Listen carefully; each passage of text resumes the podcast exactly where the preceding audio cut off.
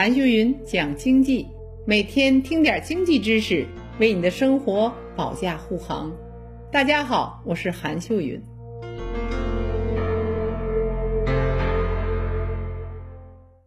今天我就给大家谈谈延迟退休会影响年轻人的就业吗？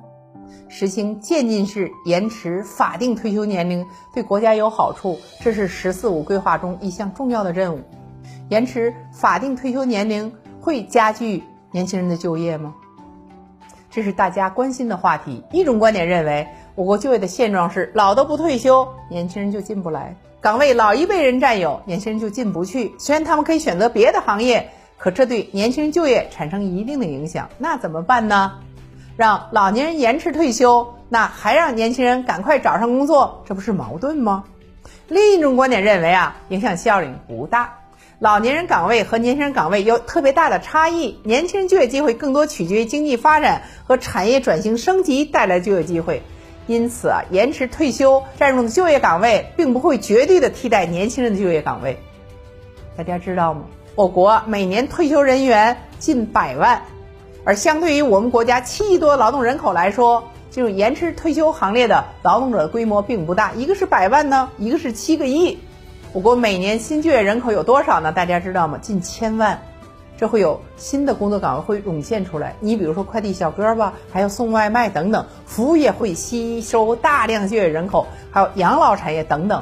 你比如说像脑力劳动者、高技能人才和非脑力劳动者的体力劳动者，他们对延迟退休的态度有着明显的不同。一些非脑力劳动者，他们即使没有达到法定的退休年龄，因为身体的原因提前退休了。但是那些脑力劳动者，即使办理了退休手续，也会参加到社会的工作当中去。你比如大学教授、科研人员、医生、高级技师等等，都在变相的延迟了退休。这种情况非常普遍。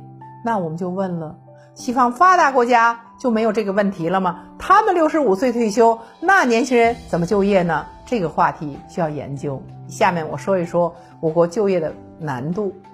去年二季度，国家统计局第一次对外公布了城镇在职未就业的人群受疫情的影响，有百分之六的就业者退出了劳动力的市场。六月份呢，我们对二十岁到二十四岁大学毕业生的调查失业率高达了百分之十九点三哦，同比增加了三点九个百分点。我国目前的劳动力市场呈现了疫情以后微型复苏的一个状态。去年有一百六十万人报考了国家公务员，高于前年的一百四十万人。政府的岗位受到了欢迎，这也凸显出中国劳动力市场面临了挑战。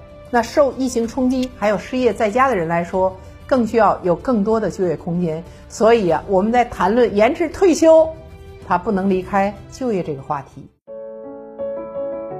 好了，这一期就到这里，让我们下一期接着讲。